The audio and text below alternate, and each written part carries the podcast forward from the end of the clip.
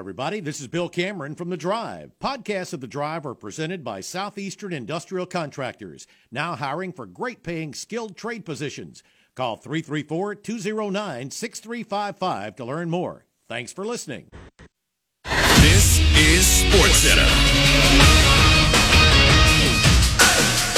I'm Doug Brown. U.S. Secretary of State Antony Blinken says today the sentence given to Brittney Griner in a Russian courtroom compounds the injustice since her arrest almost six months ago.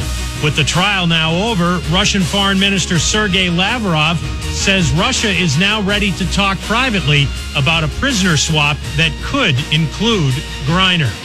Bengals quarterback Joe Burrow is still out indefinitely after an appendectomy. Tony Pike from ESPN 1530 in Cincinnati. He got a full off season and he's coming off the Super Bowl run. Right now, his health is all that matters. So there's no rush to get Joe Burrow back. I think everyone's pretty confident with what Joe Burrow is for this Bengals organization. Tony Pike on KJ and Max. Head coach Zac Taylor says there's no timetable for Burrow to get back on the field. The University of Michigan officially cuts ties with hockey coach Mel Pearson. An outside investigation uncovered that Pearson pressured players to lie about COVID 19 contact tracing two seasons ago and fired a volunteer coach for raising concerns. Do you own or rent your home? Sure you do. Fortunately, Geico makes it easy to bundle your home and car insurance. It's a good thing, too, because having a home is hard work. Go to geico.com, get a quote, and see how much you could save. Geico.com. Easy.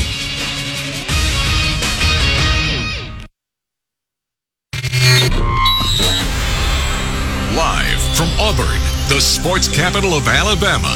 This is The Drive.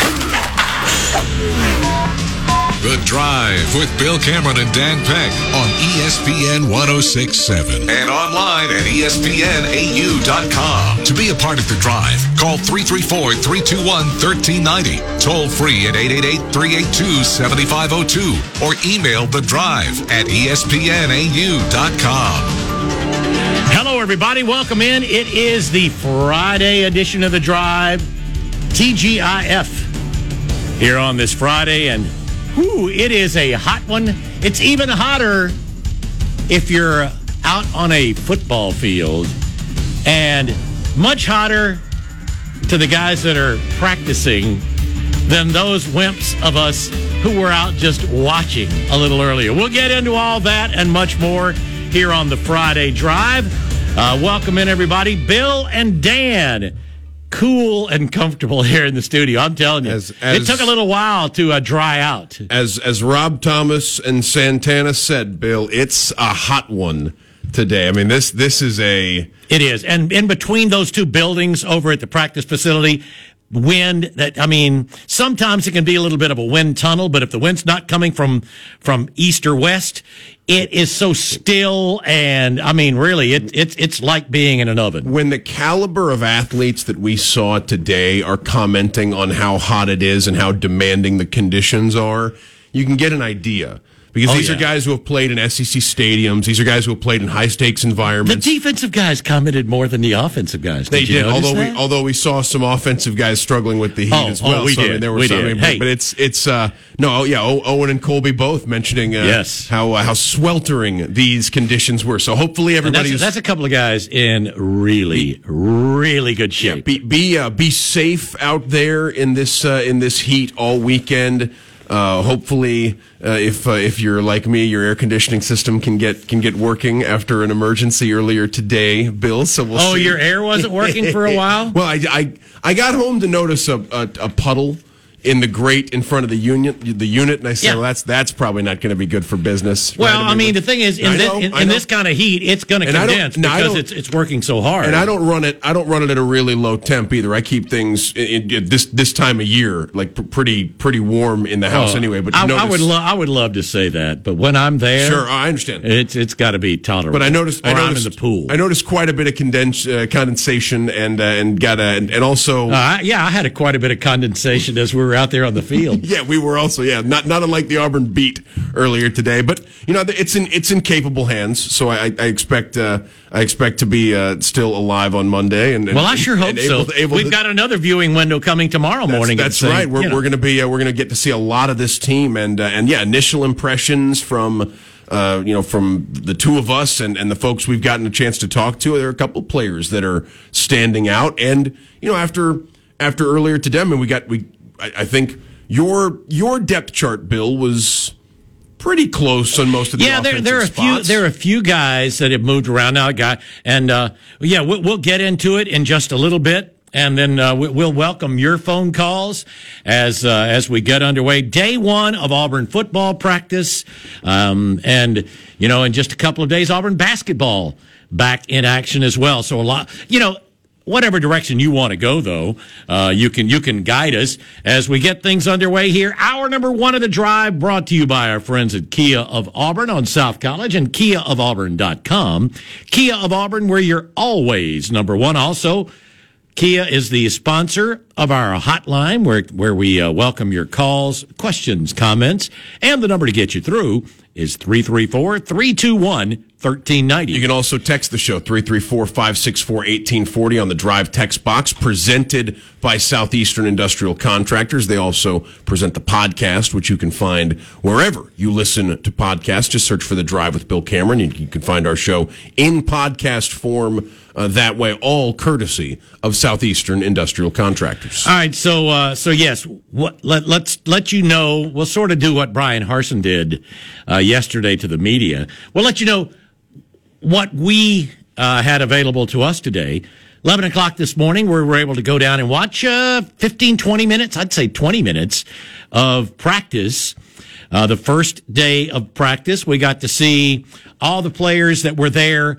Auburn is splitting things early on into two different sessions with most of the veterans practicing together and then the newcomers and a few uh, a few older players sprinkled in to be able to actually ho- have practice. I mean, you need to have a center, a- a snapper for for both teams.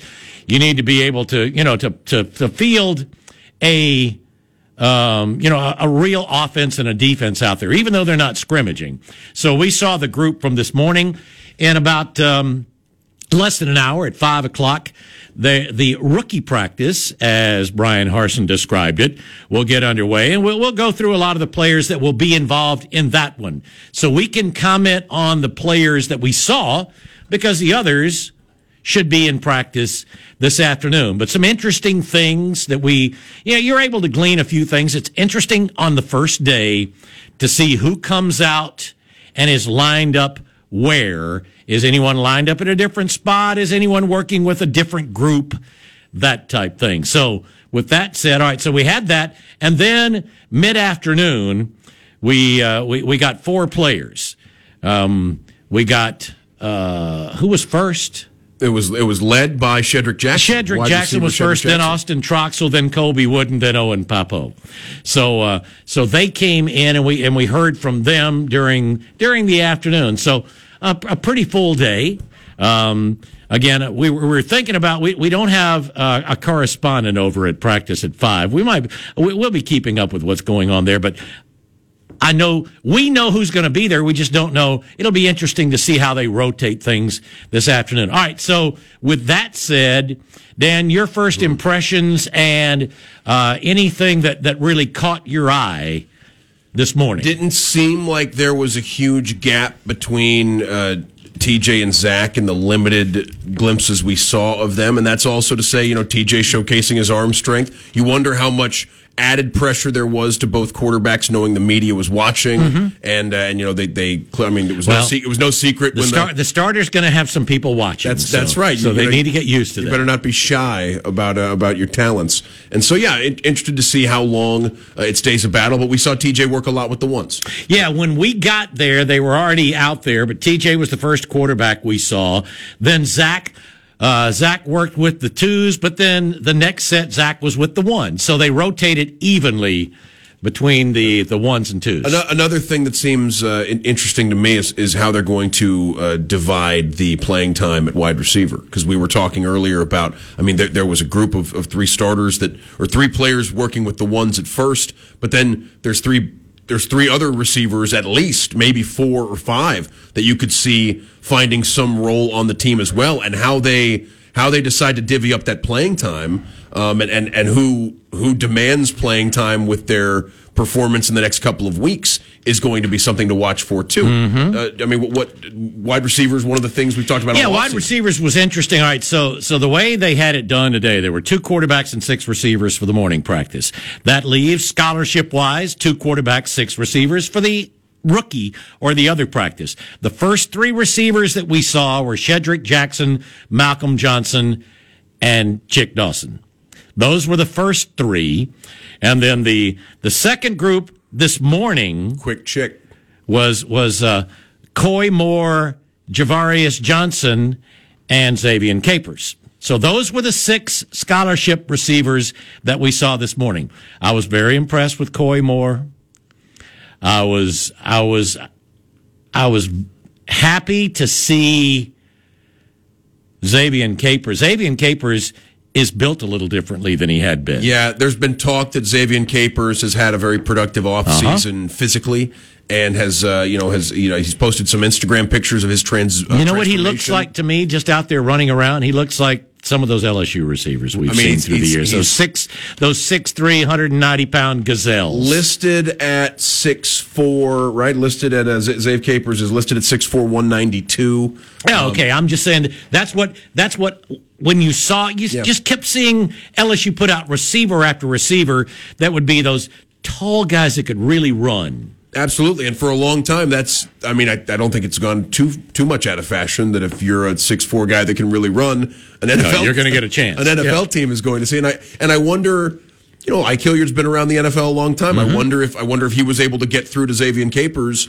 You've got you've got natural gifts that the NFL covets. If you can put everything together on the field as a player, it, it can it can change the next couple of decades of your life and, and a lot more than that potentially. So uh, it's uh, yeah, I mean it's it's great to see Zave in a uh, uh, you know look, looking as impressive as he did, and not just not just in uh, oh boy he seems like he's in great shape when you when you when you see him standing there, but you saw Zave Capers go and make some catches, you saw him get open and and, and you saw him do some running. Uh, he, I, I don't know. That's that's a guy I'm intrigued by uh, after uh, after seeing a little bit of him and hearing some stories about the offseason he's Right. having before today. Well, we heard a good bit about Koy at um, you know during media days, and today I think we saw why he he can make a move very quickly. And there were a couple of times where it was, of course, it, it would line up, and I'd think this is not fair because it, it would might be a safety on him, and it's like that's that's just not going to be fair because he is he's too quick for Well that. there, well, there could there could be situations in games. Where I know that, safety and automatic- it's not going to be fair for the safety. Yeah, if Auburn can line, yeah, you line things up at quarterback. They they have the potential for some of these guys, whether it's players that are, are making their first. Uh, getting getting their first crack at playing time. Uh, Chick Dawson, by the way, uh, if you if you notice the, the roster, took a red shirt last year officially, and, and Yeah, how often they yeah. were because they, they they didn't. Use No, I knew that. Yeah. I knew, in, I knew he was. He did. He sure. He, he only played in a couple. He only played in I two was games. it He had to play four. I was thinking two or three games, including the bowl yeah, game. he just played in two. And, and so yeah, I mean he's he's got a. I mean it's it's really a new a new start for Tar'Varish Dawson and somebody else. Bill. you, you should pay attention to my roster. That's right. Well, that though I, I didn't notice that he was listed on the Bill Cameron depth chart as a redshirt freshman Yeah. As well. But he, he didn't didn't appear in four games uh, last, or didn't appear in more than Right. four games last year. Uh, the other receiver that we should probably mention a little bit is, is M Double J, uh, Malcolm Johnson Jr. running with the first team. He was somebody that had been name checked uh, previously this offseason. John Samuel Shenker mentioned him as a receiver who's gotten a lot better this offseason at SEC Media Days. Eric Kiesau, I believe, mentioned Malcolm Johnson Jr. in his answer yesterday when, when talking about uh, players that had been having a strong offseason. You see Malcolm Johnson Jr., I think some people who aren't They've forgotten about him because he hasn't he hasn't you know been a huge contributor through two years, but he is a guy that should be a true sophomore in college because he graduated a year and came in early. He graduated early and came in very late. He arrived just before the start of camp in 2020. And what what were his credentials coming For out? 2019. Of, what, what were his credentials coming out of high school again, Bill? For folks that may have forgotten. he was he was a nationally ranked sprinter.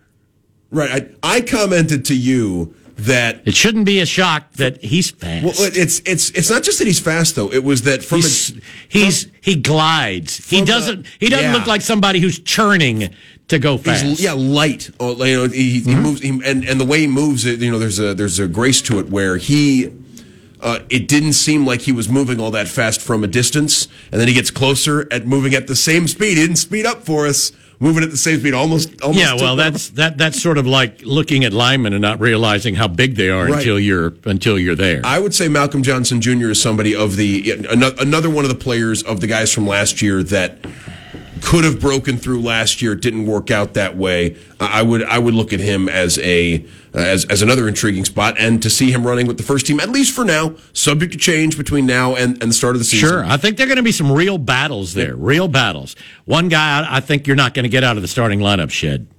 I think I think Shedrick Jackson, and there are people that will roll their eyes and go, "Oh, he he also has um, reshaped himself a little bit." He said he's only five pounds lighter. He looks leaner than that.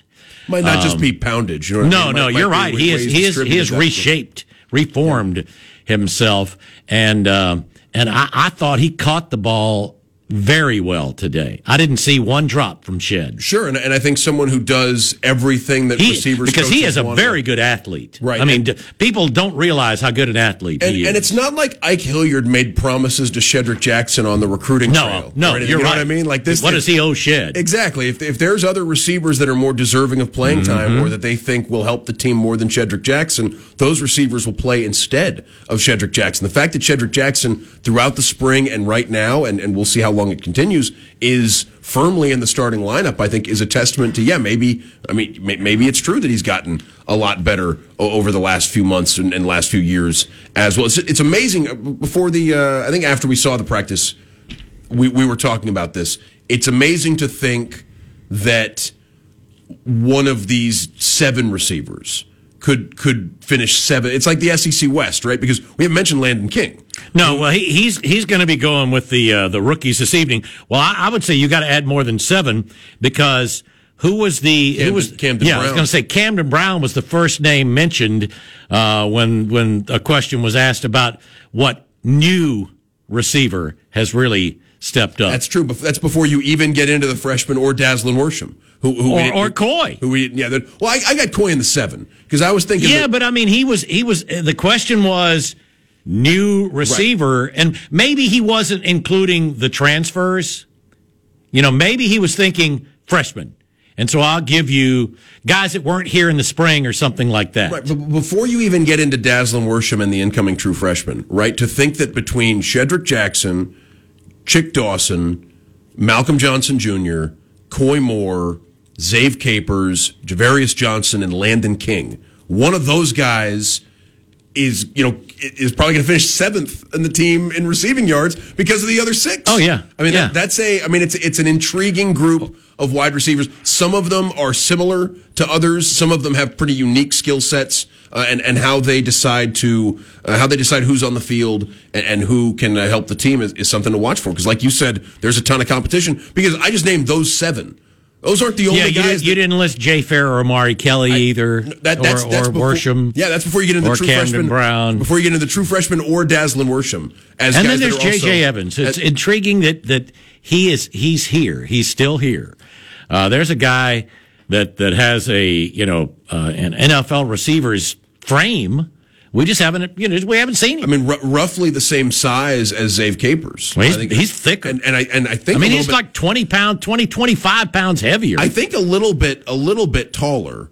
Um, and yeah, you're right. He's he's listed as now like 30 pounds uh, heavier. No, a little bit shorter. Zave's, Zave's taller. Right. But uh, but no, you're right. They they seem. I mean, JJ's a Those are the big guys. The big Yeah. Land, Landen, Capers, and Evans are the three big guys. And J.J. Evans, who you've seen, I mean, th- this was a guy who was Auburn's top in-state Right. signee. Yeah, one of you know one of the all-time uh, leading receivers in Alabama high school history. But you know he's he's got a chance, but you know it, it, he needs he needs to do something now. All right, we've hit a But few. it's of- wide, but it's wide open at wide receiver appropriately. uh, that's that's a few of the things we noticed. We're not done offensively though.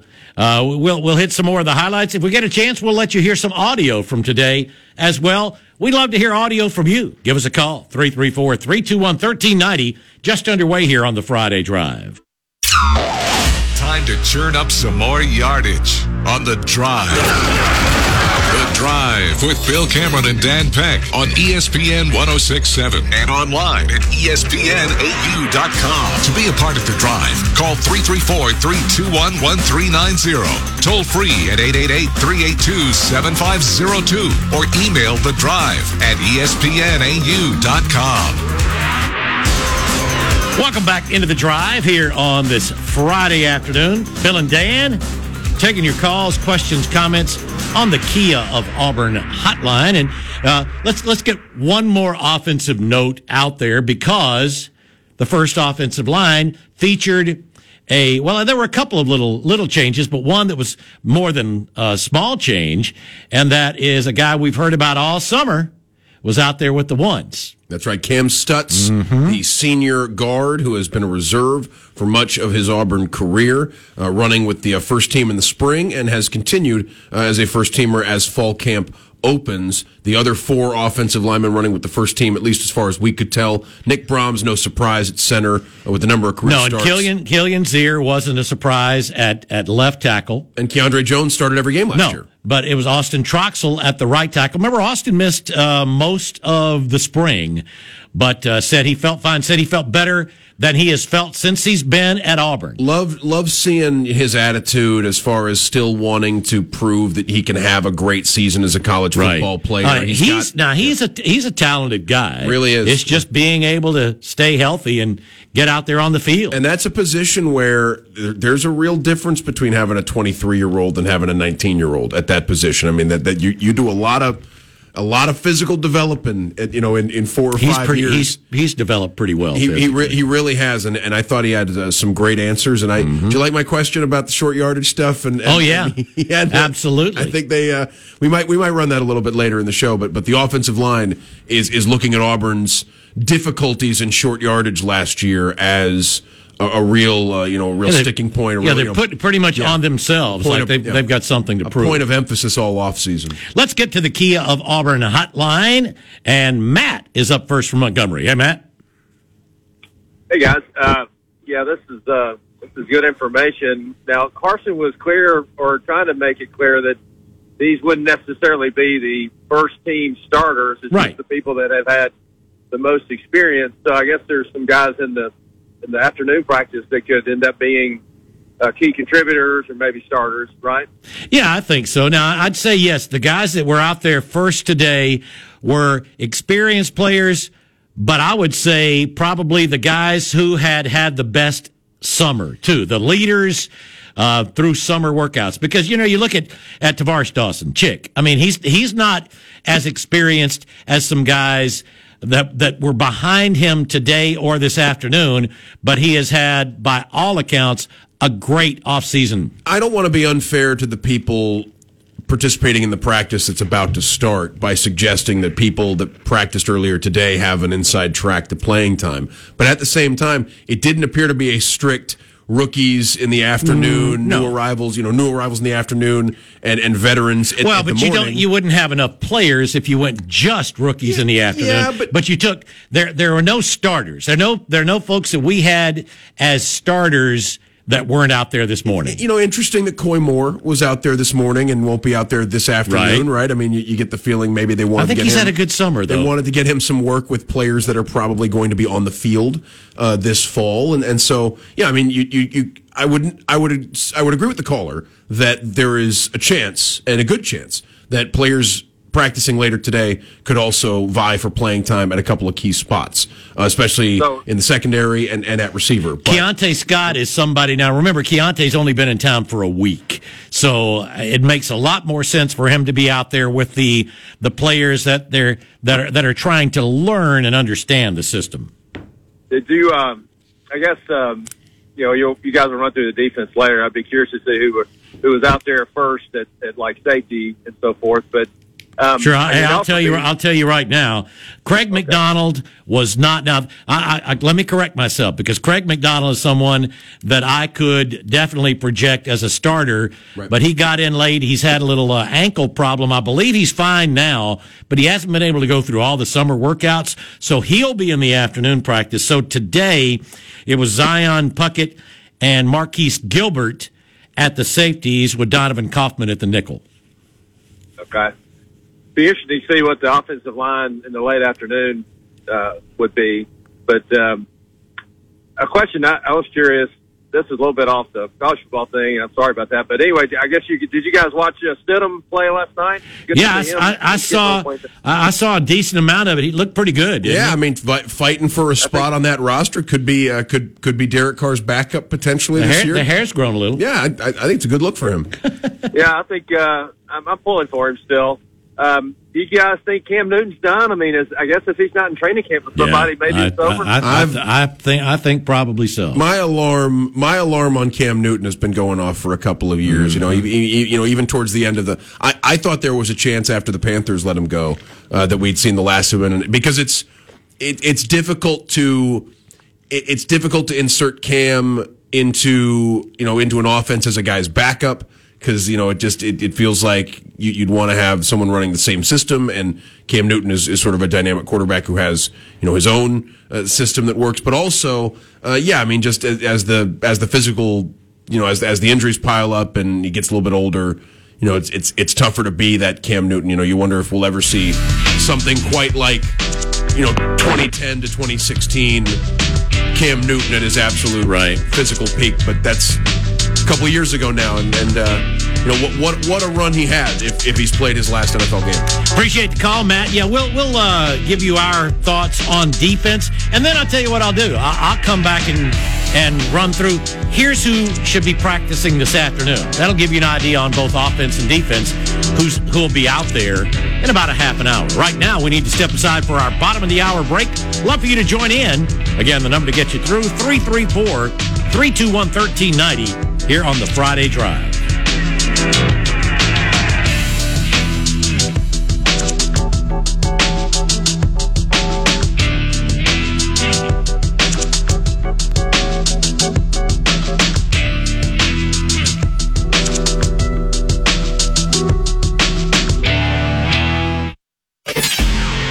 Now, more of The Drive. The Drive with Bill Cameron and Dan Peck on ESPN 1067 and online at ESPNAU.com. To be a part of The Drive, call 334 321 1390. Toll free at 888 382 7502 or email The Drive at ESPNAU.com. Welcome back into the drive here on this Friday afternoon with Bill and Dan. How did we go a half an hour without without mentioning the top story from Auburn football today, from practice today? The shirts? Absolutely. Oh yeah, got mine. Absolutely. got my got my shirt. I mean- didn't get a hat last year. I missed that. Well, you weren't So, there. You yeah, have missed- to be there. I missed that. You have to attend I attend to I, get I think I went things. to every. I think I went to every other. No, you know what happened? He gave the hats at the practice during our show. That's why you were there and I Oh, wasn't well, there. maybe so. That's what happened. It was. Well, see, they've the- now. I mean, and I mentioned this to him yesterday. I, I didn't actually mean, mean to say it to him. I was thanking Kirk, sort of just sarcastically, just just joking when it was over. And Coach Harsin was walking out. Kirk was, you know, walking along with uh, with Coach Harsin, and I said, Kirk, thanks for having this at a time where I could be this. And Harsin turns and goes, "You're welcome." I, I like his wit. Yeah, no, I'm, I I'm do I'm like his and and I loved today when he when we first get out there and we're like on the railing at the ramp at the end of the practice field. He comes by and he's like, "Hey guys, how are you doing?" And then he looked up and he said, "No hats." But then he went, "But we do have something for you."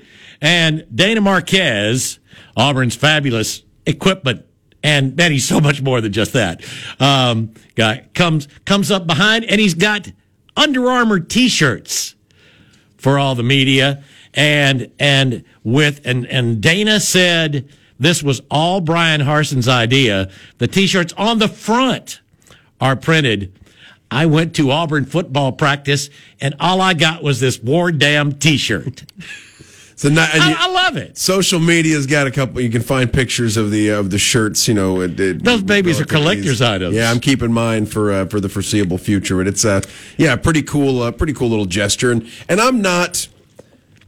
I mean, I know the hat thing was a controversy last year, And there was no, to me, in my mind, there was no reason. I, I think that, it's it, it's a, a gesture to appre- you know to show It's like appreciation. thanks. I mean, he he he said it, and I think he means it. Hey, thanks, thanks for for uh, for being here and, and covering. And us. I'm not talking about myself when I say that like that that's an industry and a, and a profession that doesn't always hear thanks from the people that they're covering Right. or the people that consume their product. Uh, to, to stay informed. And so, yeah, I think it's cool when someone says thank you to a journalist, whether it's the subject that they're covering or uh, listeners and fans. And, and that's not, that's not us fishing. Like, I'm not fishing for compliments here. I'm No. just saying, like, I think that's a, that's a cool thing that, Uh. you know you know would be great is if it wasn't special and it wasn't news. Oh, yeah. When something like that happened, when a coach Well, says, it should- it shouldn't it, be. It would be great if, Yeah, it was, if it, it- was so commonplace in the industry. Not, and again, I'm not talking about bribes. You know, we're talking about, we're, we're Why would that make? I mean, it. it I'm I'm sorry. I mean, I know that this this isn't the uh, uh, generally it's not the profession that everybody's you know going to be able to retire in a couple of years after doing it. But it's not like a cap or a T-shirt is going to make that much difference, Right. In my mind, I can I can find something to cover my head. Sure. I can find something to wear over my upper torso And without you know if having to rely on on Auburn athletics. and members of the media were free to uh, to, re- to reject the gift if they didn't feel comfortable, or Give it away. or yeah, exactly, or, or you know, pass it along to charitable There's- organizations, there- you don't think there's a fan out there would, that wouldn't Yeah, mind some ha- un- having those some under, underprivileged Auburn fan would love a hat like that. So no, I I thought it was a it was a, a, a- a funny gesture Uh, today. I loved it. I- and, now, and I a reaction to something that I thought was just completely silly. Last I have a suggestion for uh, for for Coach Harsin that they ought to continue doing these shirts, and anytime someone comes to practice, but I would do I would I would tweak it just a tiny bit. I would make the I went to an in very small print so that from a distance you saw Auburn football War Dam. And when you got close, then you'd see the I went to an Auburn football practice and all I got was this War Dam t-shirt. Don't you think don't you play, think play a game don't with you think. I think I think how's that'd be my, great. You know, you know, my suggestion for the shirt is um, the back of the shirt needed the fall football schedule like a touring schedule for a concert, like for a, like the way, Oh, the, way that a, yeah. the way that a concert tour will Uh-huh. have every date, you know, on the on the uh, on the back. I think that the the Auburn football shirt should have had the every, back of the shirt could just had a cap being tossed. Yeah, you could have. But, well, no, but you've got because there's different different activities scheduled for the next Right. two weeks or so. You got the scrimmage. Uh, when's the first scrimmage? Week from Saturday. Yes, Right, uh, the third. Yeah, ne- next Saturday. now that's the only Next scrimmage Saturday. we have on the docket, right? Well, yeah, because the the the the practice after classes started hasn't been released yet, so they'll they will. I- I'm sure there will be at least one other scrimmage. Right. The schedule we've been given ends with the beginning Right. of classes. First day of class on the 16th. On Tuesday the 16th. And there is a scrimmage the weekend before Right. that, uh, that, that practice, along with, uh, and, and, and yeah, along, with uh, Quite a few media more access. media opportunities. Yeah, Yeah, we, we really appreciate it. All right, so I've wasted enough time. Let's get into the defensive thoughts from today. Absolutely. Uh, because let me jump in here first. Auburn has a an enviable stable of big athletic guys. First time we've seen Jeffrey M'ba and Jayson Jones we got to see up close. Both of those guys can really move.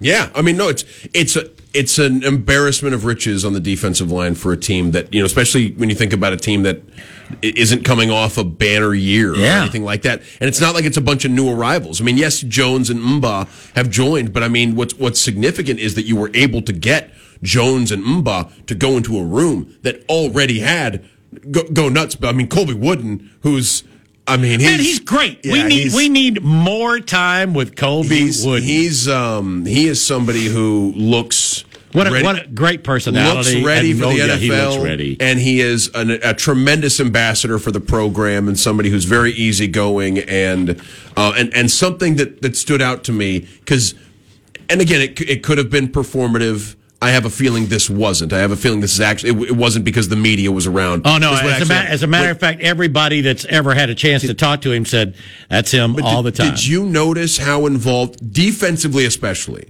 the veteran players were Yes. in telling guys how to do things and coaching. I- I- It stood out to me with uh, with Nehemiah and Jalen uh, when they were on the sidelines, constantly talking to JD Rhym and the other defensive backs, that the other Oh, by the way, JD Rhym's got a familiar number. He's wearing uh, the, the, that number Roger McCreary wore does, a year ago, doesn't 23. doesn't look like a true freshman. No, he But let's, doesn't. let's we'll, Yeah. we'll, we'll give JD Rhym the old "don't be surprised." Mm-hmm. And last year it was tough for true freshmen to get on the field. JD, I mean, there could be there could be some playing time for JD Rhym. We'll see. Oh, yeah. I, I think he's a guy. It'll be interesting to see does he get more of it at nickel or at corner? But I saw Because he's, he's, he worked at both. it was. I mean, and even even times where I could hear DJ James? I could hear what Jalen was saying to him. But there was yeah, just constant coaching from Jalen and from Nehemiah to the other defensive backs, Colby and the and the veteran defensive linemen, and, and I mean Eku and, and Derek as well. I mean, we've heard we've heard mm-hmm. about the kind of leadership. Oh man, they got. they were they were spending plenty of time with Dylan Brooks and Marcus Bragg, who was an edge Feels- today, practiced with the edges. Feels today. like, especially on defense, there are clear cut leaders. Yes. on on this team at different positions that are ready to and and not not it, it's it's significant because these are guys all of whom could have left. well, all, of whom- four of the guys we spoke to today um, came back and didn't and didn't have to. And there are other players that we've taught, you know, Derek and and and and other players. Th- that's what gives you that there there could be something here if things if things start clicking because these guys came back with a purpose. Colby Wooden talked about being bothered by the losing record last Yep. year. First time he's So ever did had- Owen. First time he's ever had one. Owen Pappoe talks about not well, and for Owen it must have been even more difficult because he wasn't able to be Right. out there. You know, Owen had to watch from the sidelines. Yeah, he he talked about uh, you know having to take himself out because he was hurting the team. Right. I mean that that's a um, yeah. I, I was I was struck by I had to leave before Owen actually went up there, but I was struck by a lot of the stuff Owen said uh, in in hearing uh, his remarks. But the uh, yeah, I mean the guy, the upperclassmen that could have decided to leave, either to go play college football somewhere else or to begin pro careers. I mean they're going to be the depth is great, but the depth is great because you have these incredible players that will the plan is they will they will miss very little of the playing time on defense. Six or seven guys that you've got, maybe more, that you've got as as tent poles at different spots on defense that could could lead to a pretty special unit. Yeah, I mean up front, I mean your start the, the first group we saw today was Kobe, Marcus Harris, Jayson Jones. And then the next group was Can't, Zach- can't believe it took us this long to mention Marcus Harris, who also Yeah. looks who also looks great. Oh, he does. looks great. Well, they, they I mean, as a group, that defensive front, that's what I said. It, it, it is, it's wow. I don't know that I can recall Auburn being this deep because the second group was Zykeivous Walker, uh, Jeffrey M'ba, and Marquise Burks. So, I mean, there's six right there. And that, and so that leaves for this evening session, Jeremiah Wright, uh, Morris Joseph, Marquise Robinson, and Iche Sledge. and there's, I mean, Jeremiah. I mean, there, so you got 10. Jeremiah Wright, who the the little wry smile from Jeff Schmedding yesterday when he was asked about Jeremiah Wright because the typo said that Jeremiah was still on Right. the offensive line, and someone asked Jeff Schmedding about it at the end of the, the press conference, and and yeah, the little the little, wry smile that yeah, Jeremiah's not just a defensive lineman. He's a defensive lineman that there could be plans for uh, this uh, this season. Although, like receiver, it's it's an it, it's a good problem, but trying to figure out who plays and Oh. when with with this with this You- much talent is. I mean, it's gonna it's gonna be a tough thing to sort out. Remember, I, I asked um, Schmedding how many defensive linemen can he play? Ballpark. Yeah, and he was like, "Well, like, yeah." And I said, "Ballpark? Oh, uh, eight, nine. Yeah. yeah." Six six to eight or nine. And like I mean, even I mean, there are times there there are coaches in college football that would love six. They'd love to have six guys that they could count on not tripping over their feet getting on the field. and I mean, you you reduce to to cut Auburn's defensive line rotation to six. Well, we had I just I mentioned there were six in the morning session Yeah. that didn't include Jeremiah Wright. Yeah, there's a, there are or the senior transfer Morris Joseph. Yes, there are talented players. Or that- Marquise Robinson, Or who was Marquise who was talented enough to play as, a little bit as a true freshman a year ago. Yeah, it, I mean, it, they're they're or, or Sledge. yeah. who's who's Who is a, true freshman now? who's a true freshman now, but is somebody who physically would, would fit in, you know, on the defensive line for a lot Mm-hmm. of teams. So, uh, yeah, that, that's another position where it's uh, it's it's interesting to see how they how they decide to divvy up the playing time, how it shakes out, and who is uh, who, who's uh, who's in and who's out. We'd love for you to join in in a little while, um, maybe next hour. I'll, we'll run down all the players that should be out there for the second session as they're uh, ca- calling it rookie, even though there's some vets that are involved. But we'd love to hear from you. Anything you want to talk about sports wise, uh, we'll continue sort of giving you our thoughts and impressions from day one of Auburn football, and we'll let you hear some of the audio as well. So stick with us here on the Friday Drive. Are you ready for the crazy? It's Crazy Cowboys one year anniversary. It's Crazy Cowboys back to school sale. It's Crazy Cowboys Crazy Savings 2510 Pepperell Parkway, Opelika, Alabama. Don't miss it. Crazy savings on everything you need for back to school. Come see us in Opelika. Let's get back to the drive. The Drive with Bill Cameron and Dan Peck on ESPN 1067 and online at ESPNAU.com. To be a part of the drive, call 334 321 1390. Toll free at 888 382 7502 or email the drive at ESPNAU.com. Welcome back into the drive here on this Friday afternoon. Final segment of hour number one with Bill and Dan. And again, uh, we, would love for you to join in. Anything you want to talk about sports wise, you want to talk some football, uh, we can talk a little basketball with Auburn getting ready to take on um, a much more experienced Israeli team on Sunday. That's right. Excited to uh, excited to see what Auburn can do against the uh, the Israeli national team on uh, Sunday. That's a team that's going to be uh, largely in the in the same group that's going to be in the uh, EuroBasket tournament uh, next month uh, to uh, you know for for uh, in, in Germany. That, that's where they're playing the EuroBasket. But yeah, I, want to see what Auburn. it- It's going to be much less of a mismatch than the U twenty nine or the U nineteen uh, game against the Auburn Tigers was. So yeah, I think it should be a uh, you know more more spirited competition, and should be should should be good to see what what Auburn can do against. A, a group like you said that's a little bit more talented than the one they faced a couple days ago. Let's get back to the Kia of Auburn hotline, and Russell is up next. Hey, Russell. Bill and Dan, long time no speak. How are you guys? Yeah, man, doing fine. Good to hear from you, Russell. Hey, um, I just want to talk a little bit about football. I, I know a lot of people have concerns in a lot of different areas. Um, my main concern is offensive line. Um, and, and it's weird to say that when you've got eight people coming back on the offensive line.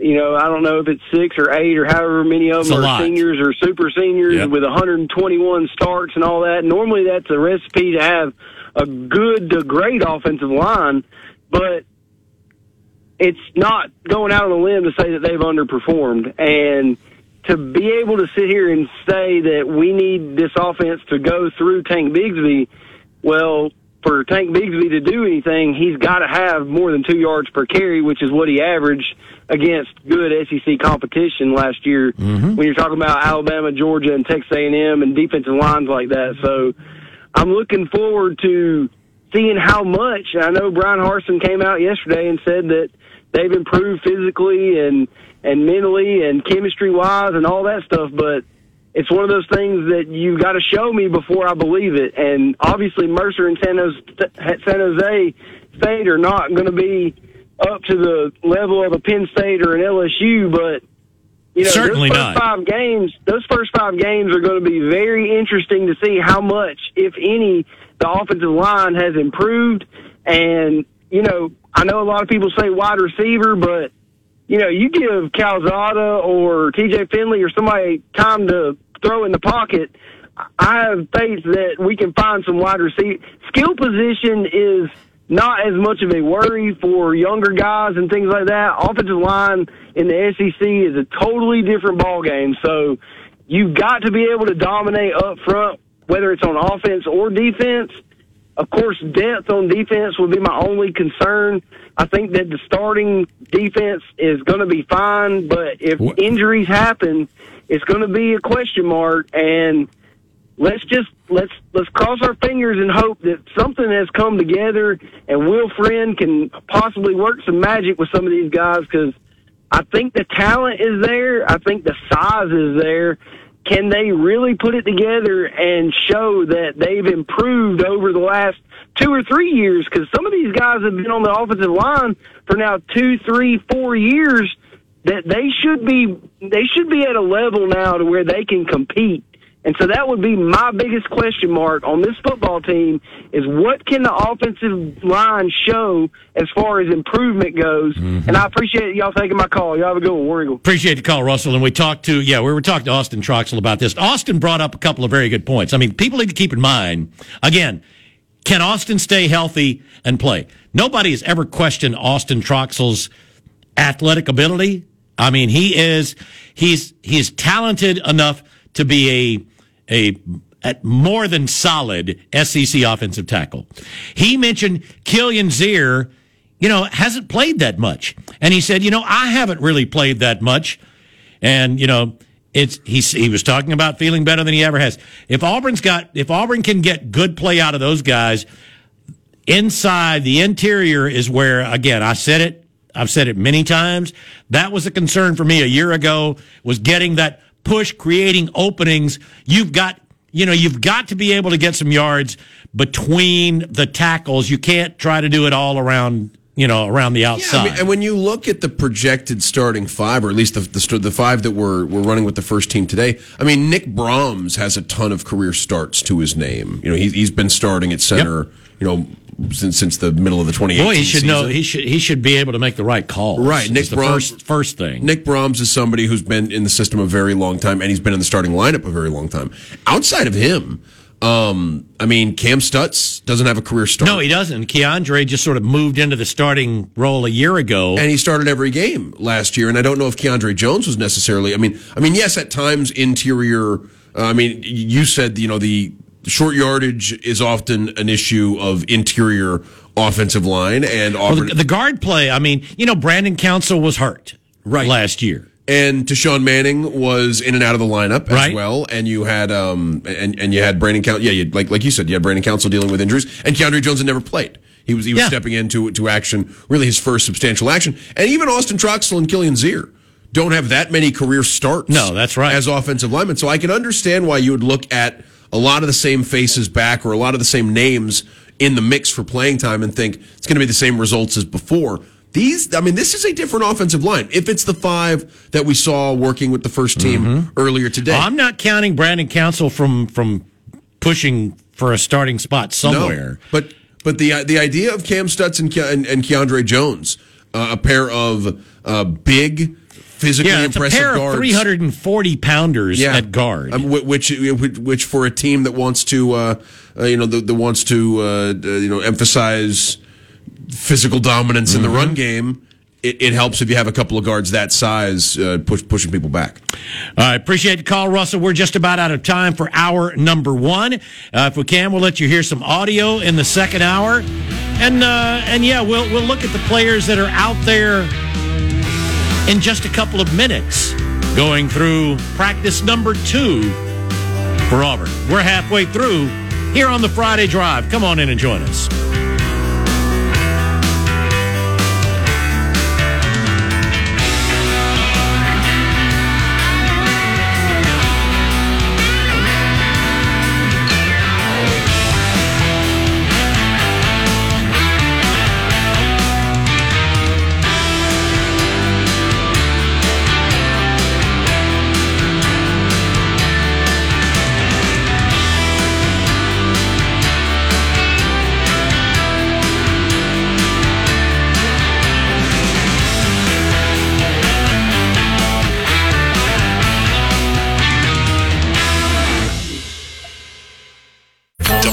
W294AR Auburn, WGCC HD3 Waverly, Auburn Opelika's sports leader, ESPN 1067, a broadcast service of Auburn Network Incorporated.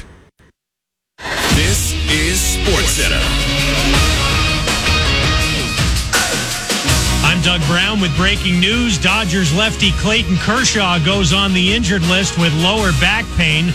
Kershaw had to leave his start against the Giants on Thursday.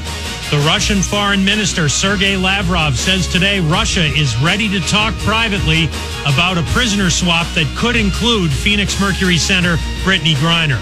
With Deshaun Watson's six game suspension now under appeal by the NFL, ESPN's Jeff Darlington says Watson may be able to start in the season opener, referring back to Ezekiel Elliott's appeal in 2017. Ultimately, it was not until I think October 17th that he withdrew his appeal and started to serve a suspension. So it is very possible, is my point here, that Deshaun Watson could still be under center week one for the Cleveland Browns if this does go through the legal system. Jeff Darlington on KJ and Max. Cardinals running backs coach James Saxon goes on paid administrative leave while he waits for a court date on domestic battery charges. He faces two counts from an incident in Indianapolis back in May. ESPN Radio is presented by Progressive Insurance. If you're a renter, make sure you're protected. Renter's insurance includes options that cover stolen property, personal injury, and living expenses if your place is damaged. Quote renter's insurance at progressive.com.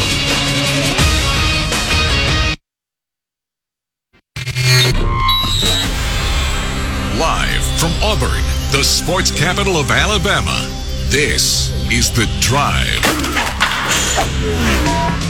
The Drive with Bill Cameron and Dan Peck on ESPN 1067 and online at ESPNAU.com. To be a part of The Drive, call 334 321 1390, toll free at 888 382 7502, or email The Drive at ESPNAU.com. Welcome in to hour number two of the drive here on this Friday afternoon. Bill and Dan, and uh, we hope you'll join us. Hope everybody uh, having a good Friday afternoon, getting ready for the weekend. It's going to be another hot one, but that's the way it is. It is August here in Alabama, and who was it? I guess it was. Um, uh, yeah, it was Colby Wooden. Colby Wooden talking about. I've been to Texas, California. I thought he was going to, you know, break into. I've been everywhere. You know, he's talking about all the the uh, states that you think of when you think of heat. And he said, "But ain't nothing like Alabama." He could do uh, "Rockin' Me, Baby," right? He's been to Yeah. Phoenix, Arizona, I mean, yeah. all the way to Tacoma. And no, it, it is. Uh, it was a very hot day, and as we pointed out, I mean, Auburn is looking at a situation where the Penn State game will be at 2.30, third week of the season. Mm-hmm. There's a chance if both teams start the season with momentum that the LSU game is a 2.30 game on CBS. If both teams Yeah, are hot you're to start the year, You're right. you could be playing two of the most important games of your season in the September slash very early October heat of Auburn, Alabama, in the middle of the daytime, and so I could understand why they would want uh, to. Uh, uh, they they would want uh, to to get the team acclimated to that as best they can, uh, and and while being as safe as possible. Uh, but at the yeah, but it's a uh, it was it was it was hot, and uh, those players were, uh, were were relieved when when It, the well, the thing over. is, there were no clouds. I mean, it's not just the heat. It was, you know, bright sunshine, heat, no breeze, uh, anything. Day one of Auburn football practice. Yesterday was the report day. Today, first day of practice. One practice in the books. The second practice just getting underway. We'll preview that practice. We can look back at the first one. We got to watch about 20 minutes of that um, as we head into hour number two here on the Friday Drive. And hour number two of the drive brought to you as usual by the good folks at the Orthopedic Clinic, East Alabama's go-to center for orthopedic care with locations in Auburn and Opelika on the web at orthoclinic.com. And we welcome your calls, questions, comments on the Kia of Auburn hotline. Kia of Auburn, where you're always number one. And the number to get you through is 334 321 1390. You can also text the show 334-564-1840 on the drive text box presented by Southeastern Industrial Contractors. You can also catch the podcast of the drive anywhere you listen to your podcasts uh, with the uh, also uh, presented by Southeastern Industrial Contractors. And briefly, wanted to point out we're not going to talk that much baseball today. Too much other stuff going on. Huge pair of Major League Baseball games on ESPN 1067 this Absolutely, that you can hear right here. You, you can hear Mets Braves tomorrow. You can hear Dodgers Padres on Sunday. And if you're looking for something to listen to this weekend, I would encourage you to tune in to ESPN 1067 for So- ESPN Radio's coverage of Major League Baseball. You know, when when we were talking about that the other day, I had not realized that Mets Braves is a four game series, and of course the Braves dropped the first one last night. So, I mean, this is this is a very important. These are very important games. I mean, I know it's August, uh, and and you know, you you hear this way. You can't you can't win a division or a pennant this time. You you can hurt yourself if you're going head to head with the team that's ahead of you, and and you have a bad series. Expanded playoff field too, so there's a little bit less urgency. Oh, yeah, We're not talking true. about four teams, you know, and it, it's six teams are going to but get you in. but you'd much rather be you know You want to play an elimination game in Yeah. your building and not and not, and not theirs, you know, Mhm. especially you know in in uh, uh, with with the. Uh, with, with the different factors that can that can uh, come up in uh, playoff baseball. Did you So, yeah. mention the uh, Sunday game? Uh, that's uh, Padres Dodgers. Right. Yeah, we're, we're going to have that one as well. Uh, so yeah, pair of uh, pair of great games in the uh, National League this weekend. You can catch right here on ESPN 1067. And uh, so, so let's- back to football. I just No, wanted no, to no, briefly that- mention the yeah, absolutely pressing Major League Baseball news of the day. Yeah, Aside from Um, Kershaw getting hurt. Well, yeah, no comment. That's, but that's a that's a yearly that's a yearly. I'm here to. I'm here to talk about Auburn football. Yeah, you know, I, I, I, I, I'm I'm not going to sympathize too. I'm you know, too much. I've I've gone through that uh, many many times in the past. All right, yeah. I- So earlier today, most of the veterans were out on the practice field, and it looked like you know Auburn's pretty much going to split things up evenly. So that they have enough players for, for practice at most positions. I say most in that I don't know really who is available to work outside on the defensive front because we saw all four scholarship edges working this morning. And that's probably because why would you have a practice with only Derek Hall and Eku Leota at the edge and not have players who don't have as much experience under the, uh, you know, under the Auburn system not able to learn how to do things from those two. I mean, I think that's why you wanted to have all four, not just two this morning, two this evening, because as and and obviously ta- not taking any, anything away from Roc, uh, Coach Bellantoni, everybody loves him, but to have his coaching and then the leadership of Derek Hall and Eku letting Dylan Brooks and and Marcus Bragg, who's not a youngster, but he's you know a newcomer to Auburn, seeing how they handle themselves. I think that's very important for guys to to see how other players are practicing and how it should be done. Oh no, absolutely. I think uh, it, uh, Schmedding was asked about. Uh, Jeff Schmedding was asked about the role models that Eku Leota, Eku Leota and Derek Hall can be for younger players, and, and he mentioned you know how, how important it is to have guys that, that aren't just so talented. Uh, it's also about having guys that can show people the right way to do things, uh, both both big picture and and little details. And Derek's talked about how detail oriented his coaches are. And uh, and yeah, I'm, I'm sure they appreciate having someone like Derek Hall uh, to show his teammates uh, the uh, the right way to get it done. Uh, so so on so of the players that'll be out there this afternoon, we we talked this morning. Auburn had T.J. Finley, Zach Calzada, and six receivers that were out there. The first three were Shedrick Jackson, Malcolm Johnson, and uh, Dawson. The other three, the next three, were were Ze'Vian Capers, um, Johnson, and Koy Moore. So that means this afternoon. You've got Robbie Ashford and Holden Geriner at quarterback, and the receivers will be uh, Camden Brown, Jay Fair, uh, Daz Worsham, along with uh, J.J. Evans. Um, to, who am I leaving out? Um, J.J. Evans, oh, Landen King, obviously, and Omari Kelly. So, I mean, still six more scholarship receivers for those two uh, quarterbacks to work with. Jordan Ingram and incoming freshman Damari Alston are working with the uh, um, more inexperienced players this afternoon. The offensive lineman, well, the, and the only tight end that wasn't out there this morning was Micah Riley Ducker. Um, so he'll be he'll be out there this afternoon along with uh, the the the linemen uh, that weren't there this morning. Uh, would be Garner Langlow, Colby Smith, Brendan Coffey, I believe, at the uh, um, and and well, it'd be interesting to see. I, I wouldn't be surprised to see Coffey and and uh, Smith as the tackles. Langlow got a lot of work at both guard and tackle this spring. Um, E.J. Harris, uh, Avery Jernigan, Jaleel Irvin will be the other offensive lineman, other scholarship lineman out there this afternoon. The uh, on the defense, again, a wealth of riches along the defensive front because Auburn still has Jeremiah Wright, Morris Joseph, the uh, the Memphis transfer, Marquise Robinson, um, Tabichi Okoli, and Aniche Sledge, all on the defensive front that'll be out there, in addition to some walk ons.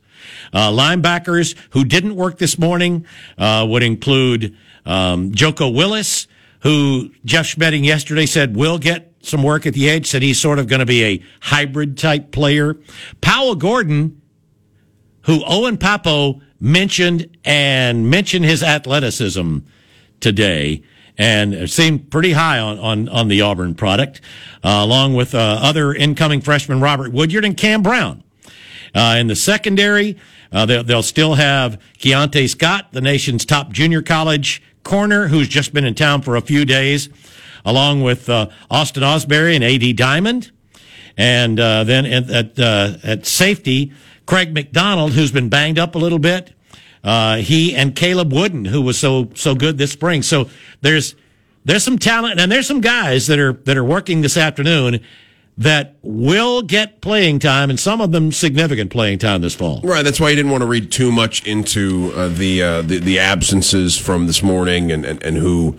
Uh, you know, other than the first year players wasn't there and, and why certain first year players were there, uh, because there is still competition, you know, in, in the, uh, th- throughout the roster at these sort at, at these sort of spots. But um, yeah, I, I, think there are a couple obvious names as far as players that are going to participate. We imagine are going to participate in the uh, in, in, the second practice uh, later today, uh, who will uh, who will vie for playing time on the uh, on, on the field.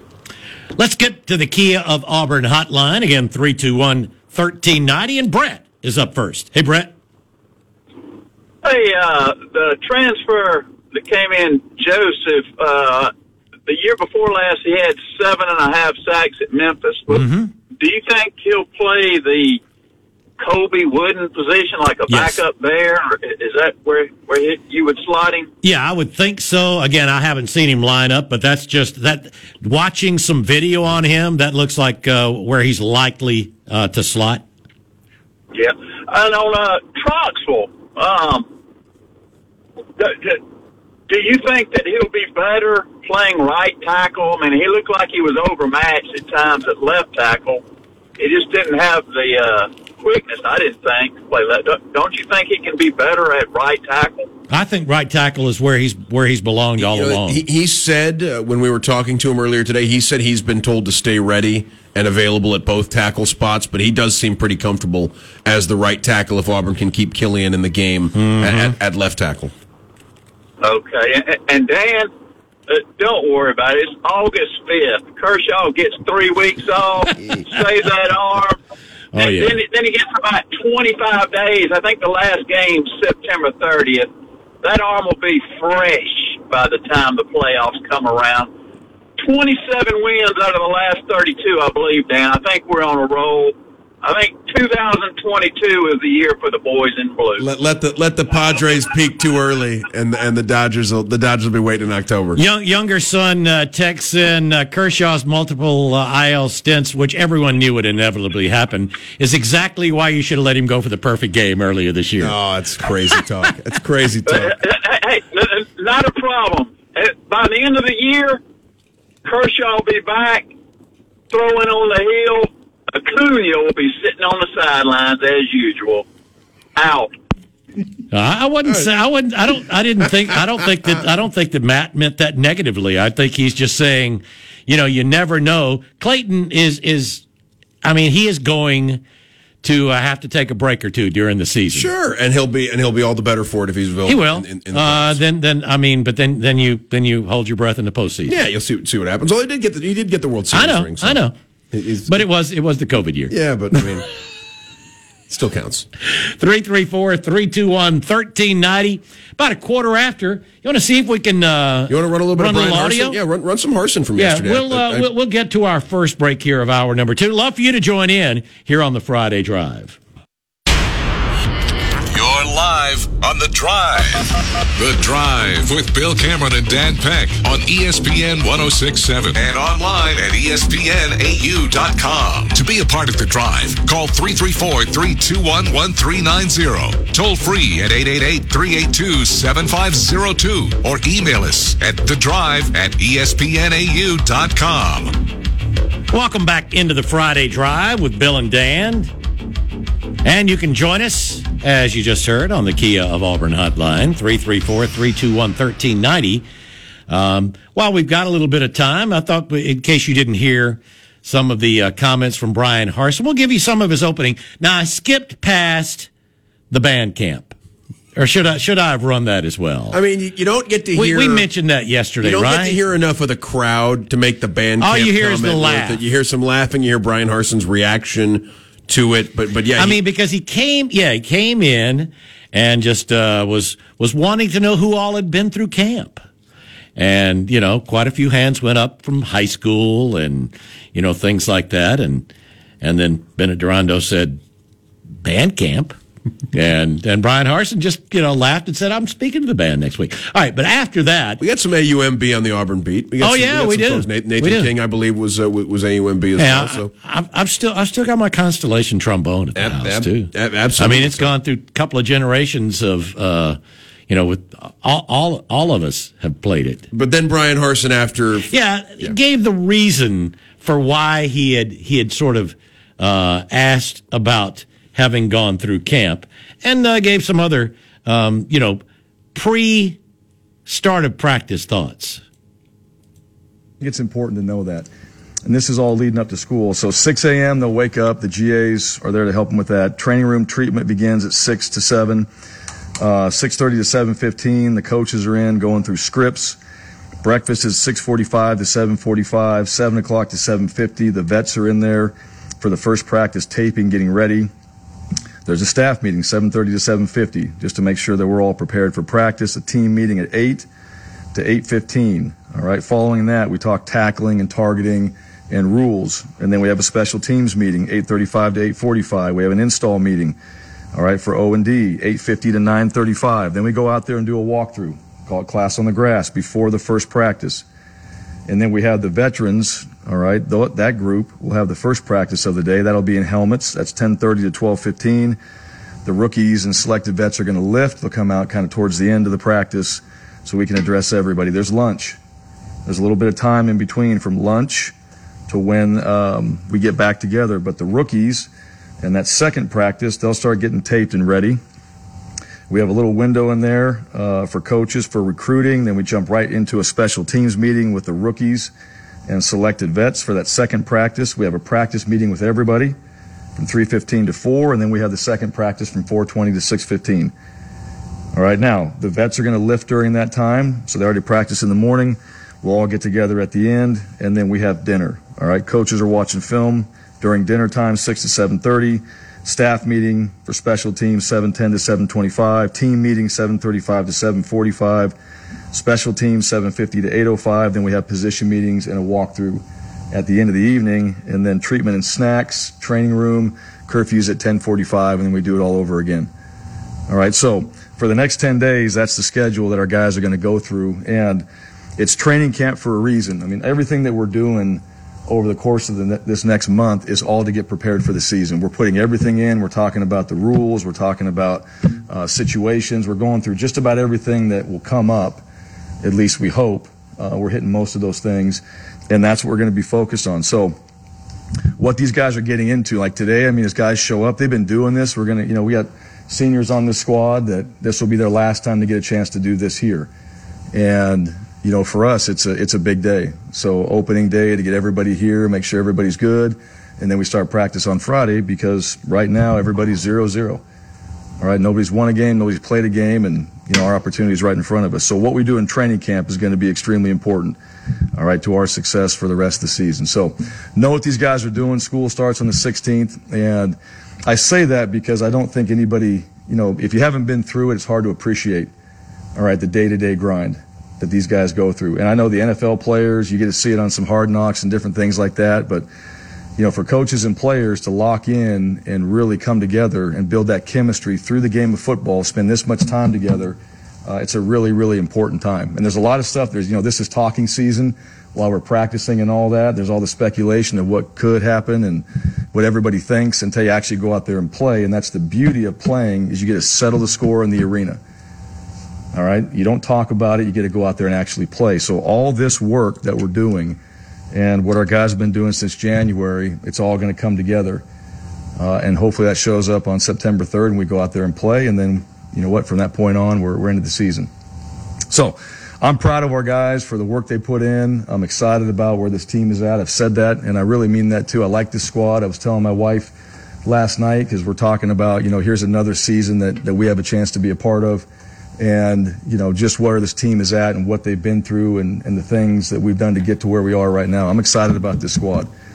We got a lot of work to do, a lot of things to prove. Um, most spots are open for competition. Our guys know that, and and they're going to go out there and compete, but they're also going to help each other out. Uh, they're going to bring value to whatever their role is. Uh, they're going to bring value to the teammates and the coaches, and then you know we'll go out there and make the decision of who the starters are going to be, but everybody on this team is going to help us win. And that's a message I want to make sure they understand. Everybody on this team, you may not think so, other people may not think so. The guy waving the towel on the sideline, they don't know that he was the scout team linebacker that week, all right, playing whoever um, against a really good defense that we're probably going to face. They're really important to our success and they matter. All right, and all these guys, and I say this too, all these guys going through this for three, four, five years, there's a reason why when they leave here, they're going to be successful.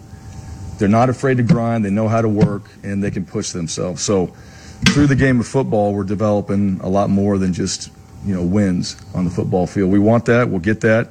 Um, I know this team's capable of it, but that's that's what camp is all about. So, we're going to talk about those things tonight. Um, we're going to recognize some guys' accomplishments through the summer. Um, academically, guys finished up well, so proud of those guys in those areas. Had a few guys get married. Some other things happen along the way, and so we'll recognize that. I got the seniors coming over to my house tonight, and uh, they get a chance to hear Ronnie Brown, all right, share a little knowledge uh, with those guys, and so we're going to have a great time, and then we'll get ready to go tomorrow, and we're into that schedule I just told you. Bryan Harsin, uh, that was yesterday, and uh, yeah, just giving you an idea of what the daily grind really involves there for uh, for for Auburn football. Right, and and he's um, when he answered some questions, he, you know, he talked a little bit more about the roster and, and right. sort of spots and players that had impressed him. But yeah, an opening statement, sort of uh, g- giving folks an idea of what the next couple of weeks could be like, and, and we're going to be able to uh, uh, to provide you guys, you know, quite a bit of coverage because.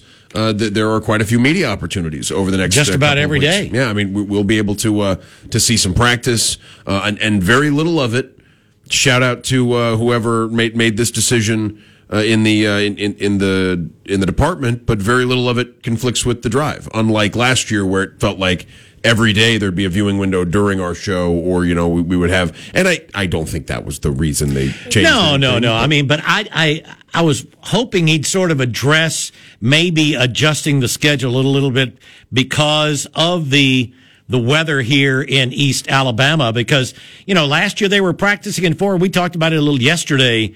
Four o'clock is hotter as as crazy as it was out there today. It's hotter right now I mean, we have, and, and more oppressive than it was at 11. We have four viewing windows next week, all of them in the morning, mm-hmm. uh, w- without, uh, you know, w- without any, any sort of conflict with the show. In fact, the thing going on right now, the uh, media viewing window, uh, during uh, during the rookie practice is the only thing scheduled for the afternoon that's really an issue for you know that, would be an issue for for us to attend. There's a evening uh, scrimmage. Uh, with uh, Bryan Harsin uh, talking to the media in the eight o'clock hour on you know l- later in this fall practice. Mm-hmm. That's next Saturday. But we're going to be able, yeah, but we're going to be able to, to to go to a lot of the stuff and and talk to. Really looking forward to next week uh, the offensive and defensive position coaches are, are, going to sit down with us in the rain room, and and we'll be able to get all kinds of stuff from a couple of guys that we uh, don't get to talk to very often. Well, and uh, you know, I heard today uh, that uh, someone who was there that that's covering multiple schools said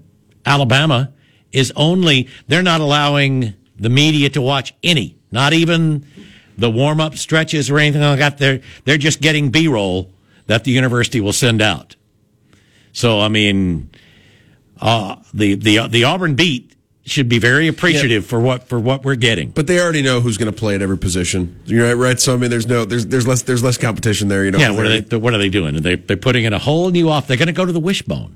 And, oh, in Alabama, it'd Yeah. be shocking. You know, with, Bryce- with Bryce, yeah, Bryce, with Bryce, with Bryce Young coming back, I don't think people would be uh, would be ready for that one. No, and so yeah, I think that'll be next week. Should be a fun opportunity to see a lot of this practice, see some of the competitions, see changes. Right, like I think it's it's important to take a snapshot of the depth chart today and compare it to where we are, maybe coming out of.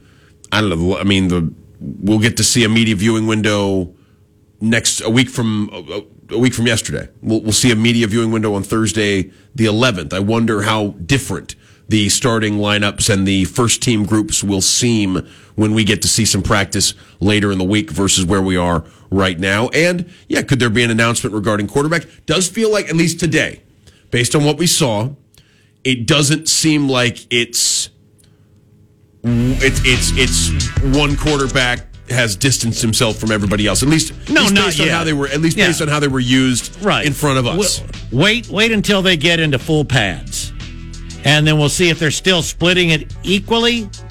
Then you'll go, wow, it, it really is a tight battle, and the scrimmages, scrimmage or scrimmages, could determine it. But uh, I would expect, especially when you're in shorts and you've got some some guys that have gone through it for a while, for them all to uh, to get fairly equal shares.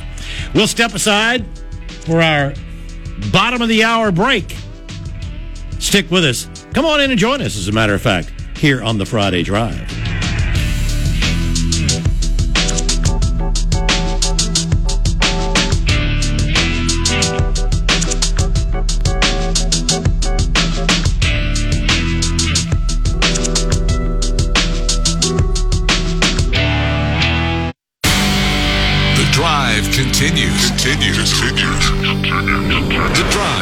Bill Cameron and Dan Peck on ESPN 1067. Online at ESPNAU.com. To be a part of the drive, call 334 321 1390. Toll free at 888 382 7502 or email the drive at ESPNAU.com. Welcome back in. Final half hour here of the Friday Drive. Bill and Dan, and uh, you know, we, we'd love for you to join in while we have an opportunity. Let's let you hear some of the comments. We got a chance to um, to spend some time with four players, two offensive, two defensive players today.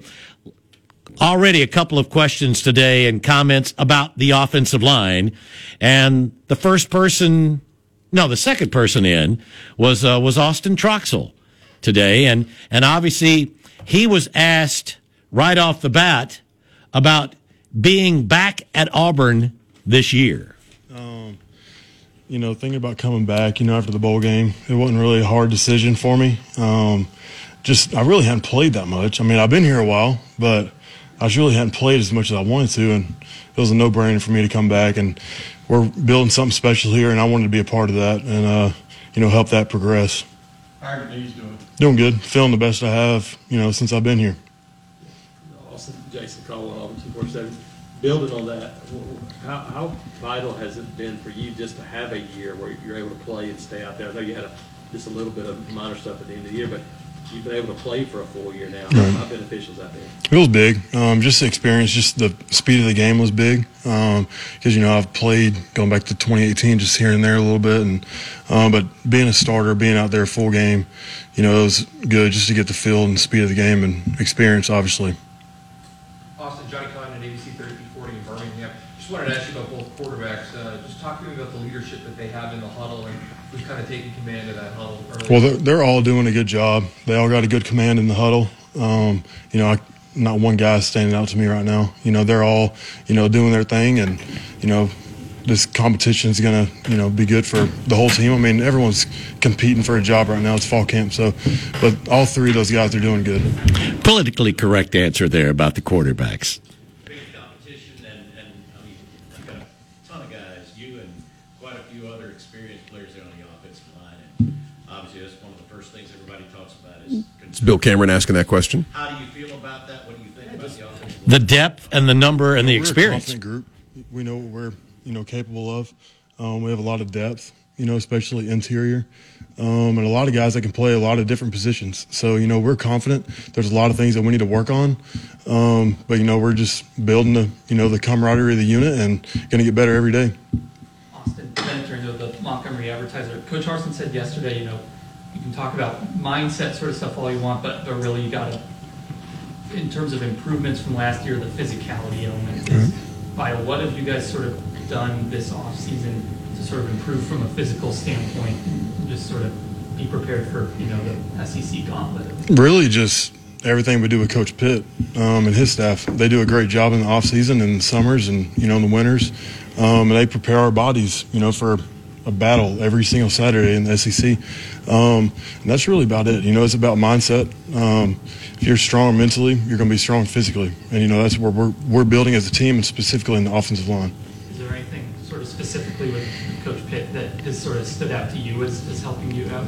Um, really, just how heavy we go, um, especially as an offensive line in every lift. Um, and that's you know building that armor up for the season. He's done a good job. How heavy do you go? Uh, not as, not quite as heavy as some other guys. Yeah, the question was, how heavy are you lifting? Is Justin Ferguson asking about uh, Kam Stutts? knowing what to do. I think he really got in the playbook and um, running off the football. You know, he's got really good get off. Um, and that's one thing that stands out about Stutz, but he's doing a really good job. And, um, you know, he's going to continue to work. Feel like you're settling at right tackle? You feel that's a good spot for you? Yeah, I mean, I'm comfortable at either tackle. Um, wherever Coach Friend needs me to play, you know, Coach Keys and Harsin, I'll play it. What's it, what's it been like to have the same offensive line? It's a good question from Jason Caldwell about stability and having the same offensive line coach. He said he's had four different offensive line coaches. Just terminology, you know, we know what he's thinking. You know, he knows how we play and what we're thinking. So that's huge. You know, I've had a lot, like you said, over over the years, but you know, Coach Friend, he's you know top notch. Austin, Nathan King, Auburn 24 7. With Kilian in the spring, obviously, you know, a lot of you guys were, were sidelined, you know, for varying amounts of time, but he was kind of, you know, locked down there at that, at that left tackle spot. Just what kind of growth did you see out of him with just continuing to be able to get? Question if you can't hear it on Kilian's ear. It's huge for him, you know, staying in one spot. You know, he got all the reps at left in spring, like you said. Um, but going, like just like me, he hasn't played much, um, but he's a heck of a player, and um, he continues to get better and better and better every every day, um, and he'll continue to do that. Austin, what would you tell Uh, you want to explain the Philip Marshall question? Yeah, Philip was Philip was like asking a lot of the players about uh, what would you tell the young players that are coming in, uh, not expecting. Get in shape. Don't come in out of shape. I'd say that number one. It's good advice. Two, Yeah. The playbook. Uh, you know what in- in this kind of weather? you got a shot. You know, if you know what to do, you got a shot. And if you're in shape. Mark Murphy from Inside the Tigers. Um, Big picture, what is this team's potential? Yep. Mark Murphy asking about the, the, the team's potential You know, this season. we're really- who's- who are the there's Auburn beat? for this offense? You know, there's playmakers everywhere. We got offensive line, plenty of experience up front. Um, so you know, I expect us to have a really good year this year. In STP days, you guys were picked last to finish in the SEC West. One of the leaders on this. Uh, there's a question about uh, being picked last in the SEC West, and he gives a he gives a. We don't really talk about it. Yeah. You know, we we know what we're capable of, so that's just noise on the outside. We don't really pay attention to it. Do you really believe that they don't that that they just ignore that? Hard, hard to imagine. It's, it's still going, right? No, I I, I went ahead and I, it, it had a few more seconds. Was there something else? No, that you got the short yardage questions coming up. Oh, oh, okay. Short yardage situations. There we go. That's on the offensive line. Um, we took that personal, and that's you know one emphasis that we're going to put on. I mean, we need to get better everywhere, but um, especially short yardage, you got to win those situations. And that was that was Dan. Yeah, one, well, yeah, that I mean, yeah, I asked that question, but I wanted people to hear that answer because I thought Austin. Yeah, I'd a- forgotten about that one. He's about done. He's got about 15 seconds left. Yeah, I think that was I think that was the end. And then someone asked him about Appreciate y'all. Did, did you come in shape? Yeah, Did you that's come in, it. in shape. Right. But uh, but no, it was, it was great to hear from Austin, and and yeah, I mean the. Uh, uh, the mindset is, uh, you know, he's he's excited about playing another year of college football and, and hopefully uh, having the best year uh, he's had in, in, in an up and down career where, where availability has been an issue uh, for him. So uh, yeah, it's it's great to hear that he's uh, he's he's uh, he's saying all the right things at the moment, as uh, as someone who you know, wants to be part of this offensive line and, and really this offense uh, redeeming themselves for the uh, for, for last season. Let's let's uh, let's run some of the. Uh, I thought the, the highlight of the day, Little Colby uh, the most entertaining guy of the day, and that that was uh, Colby Wooden. Well, I'm here, here. Whew, guys. Same drill, everybody. We Colby Wooden. Yeah, Colby. You, can- you can tell Colby he, he had a. it, it was a hard day, but good day. No, that son got the best. hey, listen, I done went to California, Texas, Florida, you name it. I'm sorry, Bama Heat's different. That's but nah, it was a good day today. Uh, hot as normal, but we just gotta get rehydrated and come on back out again.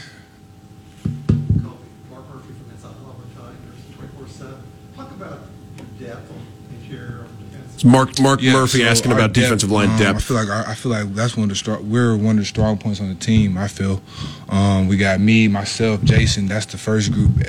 Then we got you know backups who have experience, such as Zykeivous Walker, um, Jeremiah, and and the list goes on and on. So we have depth as far as people have gotten reps, and. and and it's going to come crucial fall camp and, and during the season, play a role during the season. Um, that way, guys, you know, older vets can get a break and younger guys can, you know, show what they can do. So I'm really excited about our depth, really excited about, uh, you know, giving some of the younger guys who haven't played as much, giving them a chance to show what they can do. Lance Goss, Sports Illustrated, Colby, you guys have had some transfers come in on the defensive line. Just talk about those guys and what you've seen out of them so far. Yeah, so like I said, Jayson Jones, he's been a huge presence and a huge help. Um, you know, his size. Uh, we've also added a couple uh, key pieces on the edge with Marcus from Western Kentucky, and um, we had we got we got uh, Marquise Robinson back. Uh, it's going it, our depth is going to be good um, across all the way across the line.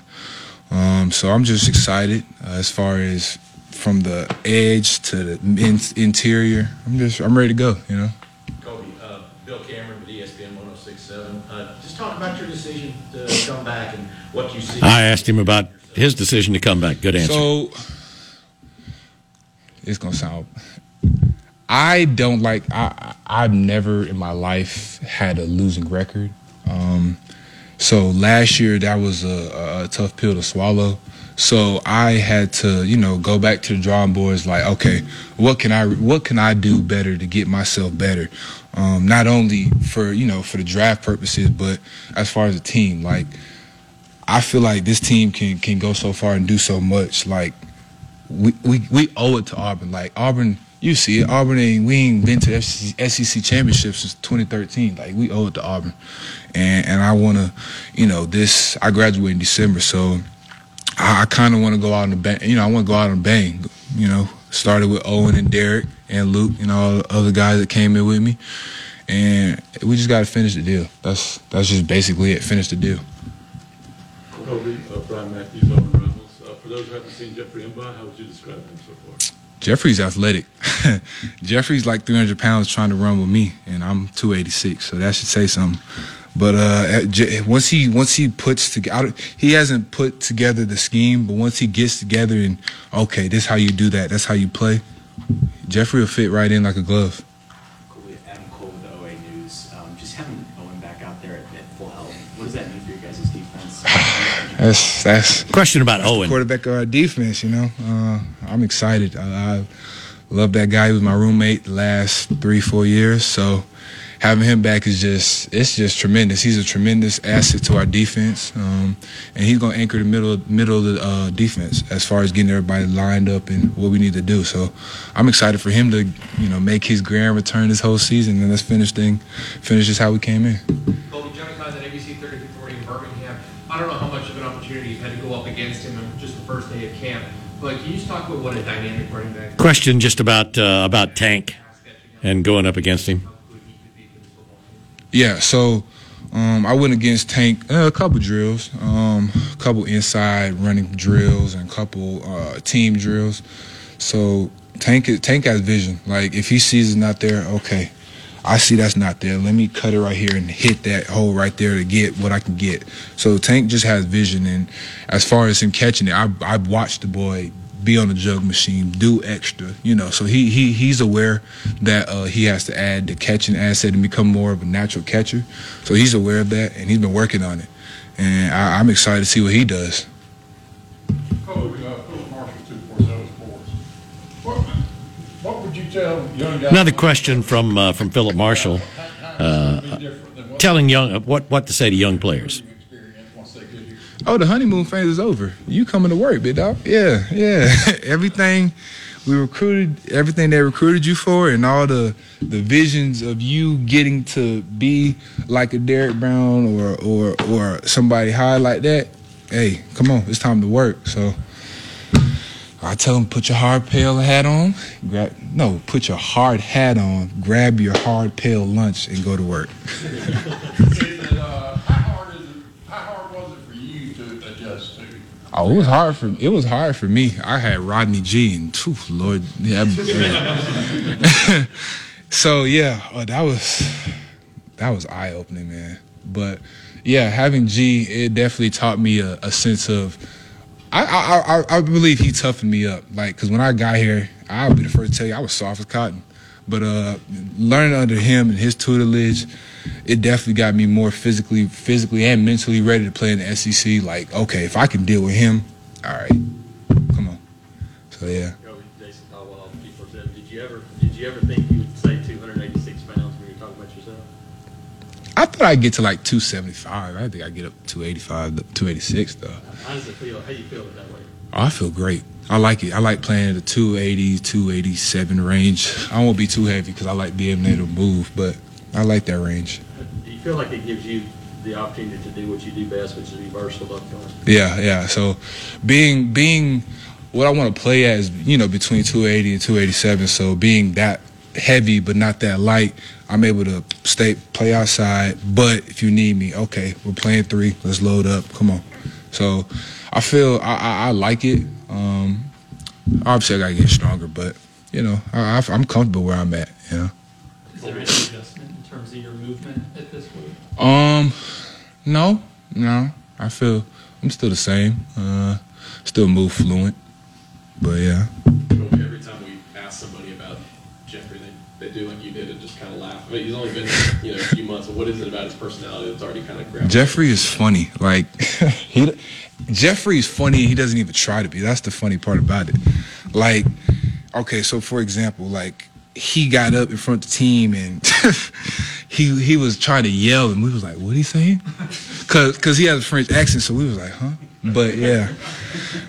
But yeah, he's a he's a cool dude, and I, and he's been putting in a lot of work. I, I watch him, you know, do hand drills, do the movements, and do the stuff that he's supposed to do. So, I'm I'm excited to see what he does. Dan Peck, ESPN 1067. What's your relationship like with, uh, with Coach Brumbaugh and, and Coach Roc, for, the, for that matter? I know that they're both very involved on the defensive line.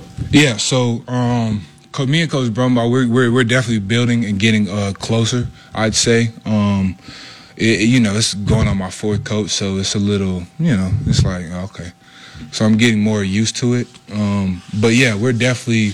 Um, I'd say springtime was our time to like feel each other out, like as far as like how he coaches and what he how he deals with it, and as far as how I play. So um, this time we're just I feel this is I feel like this is our time to like you know work on it, craft it, get it better, so that way we're hitting on all cylinders come the season.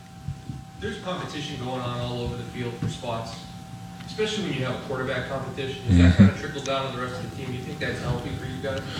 I do. I feel like I feel like watching who watching the quarterback competition it allows like okay, so we see like we see who's doing what and who's gonna put in extra, who's gonna you know who wants it that bad. So it it allows everybody else to you know be able to be like okay, if he's doing that, he's fighting for a competition. All right, let me go ahead and get the jump on him so I can beat him out. But yeah, it just it just triggers everybody to work harder and grind basically. Any young players on the defense that have impressed Question about uh, newcomers from Dan. Um, my brother, uh, non-biasedly. Uh, who else? Um, I, don't know. I want to see how far. I want to see how this second practice goes. um, then I'll be able to give you a better, you know, a better answer. But um, my brother so far. And he really, his brother uh, Caleb was was one of the outstanding players of the spring, and uh, was out there this afternoon. We've gotten uh, a couple of folks' notes on the second practice. We'll give you a couple of those and more when we come back to wind things up here on the Friday Drive. Time to churn up some more yardage on the drive. The Drive with Bill Cameron and Dan Peck on ESPN 1067 and online at ESPNAU.com. To be a part of The Drive, call 334 321 1390. Toll free at 888 382 7502 or email The Drive at ESPNAU.com. Welcome back in. Final couple of minutes of the Friday drive. Hope everybody has a great weekend. Want to let you know Monday, Brian Matthews will be with us, and we will be coming to you from Franklin Tire. So looking forward to being back at Franklin Tire on Monday. Should have a good bit more of information talking about practice, Auburn football practice, and of course Auburn basketball. Uh, by the time we come on the air, Auburn will have wrapped up its a three game tour uh, in Israel. But football, let's say I, I promised a couple of notes from the second practice, the rookie practice, and multiple sites reporting that apparently everyone was out there. No one appeared to be limited. And we knew that Craig McDonald had been banged up a little bit. Robert Woodyard had been banged up a little bit just from some of the things we heard from players. Uh, they were, they were out there. Couple of players uh, catching the eye of different reported, the eyes of different reporters. Keionte Scott, Camden Brown, and uh, apparently Landen King uh, having a good practice. And one of the leaders there, as you would expect, because it was him, three true freshmen, and uh, and and Daz Worsham, who apparently is full speed after having some hip problems this past year. But uh, not surprising, Keionte Scott again has only been in town for a few days, on campus for a few days, and already starting to, um, you know, make a little noise. That's what's expected when you bring in someone who was uh, considered to be the top junior college cornerback in the country. So that's good. So uh, it seemed like a productive first day from what we got to see. Now, how do they bounce back and go back into the heat tomorrow at 11? We'll be out there viewing for a little while and getting some more audio. Uh, but again, Monday, It'll be the drive coming to you from Franklin Tire. So hopefully you, you will join us then. We're out of time here for the Friday edition of the drive. Have a great weekend, everybody. We are out of here.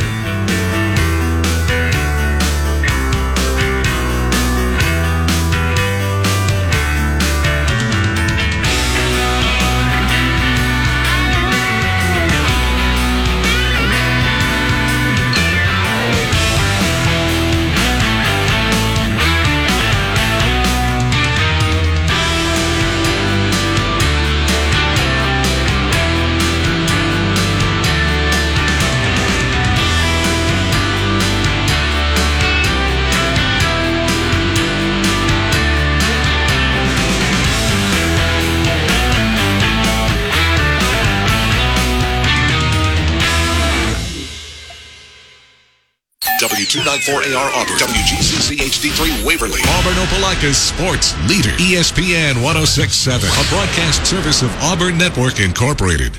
absolute fail for the organization this year. With the ESPN Radio Sports Beat from Spain and Fitz, I'm Jason Fitz.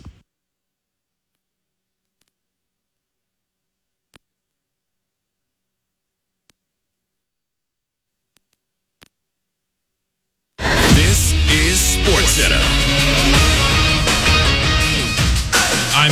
After leaving Thursday's game with back problems, Clayton Kershaw is headed to the injured list. The Dodgers left-hander is 7 and 3 on the season with a 2.66 ERA. He left with back issues. He was on the injured list earlier in the season with inflammation in his pelvic joint. Kershaw has dealt with back issues throughout his career. Meanwhile, the West leading Dodgers will take on the new look Padres tonight in Los Angeles.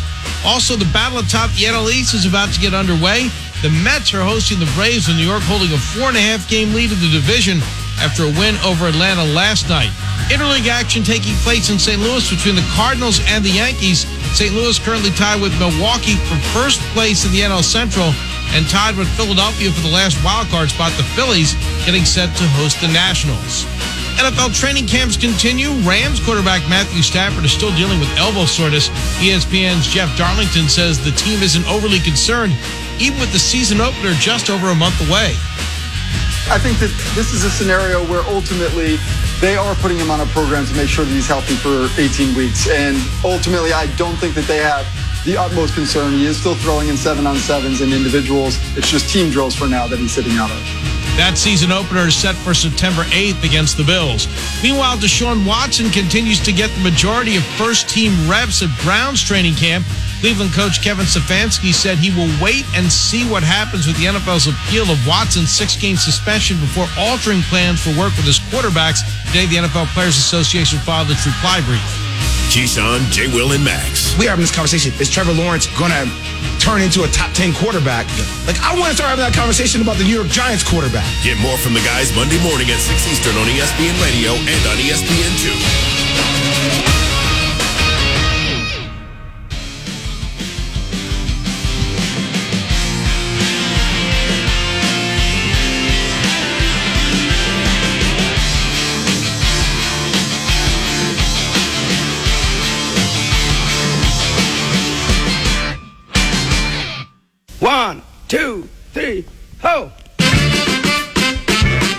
This is Spain and Fitz, on ESPN Radio, the ESPN app, and SiriusXM Channel 80.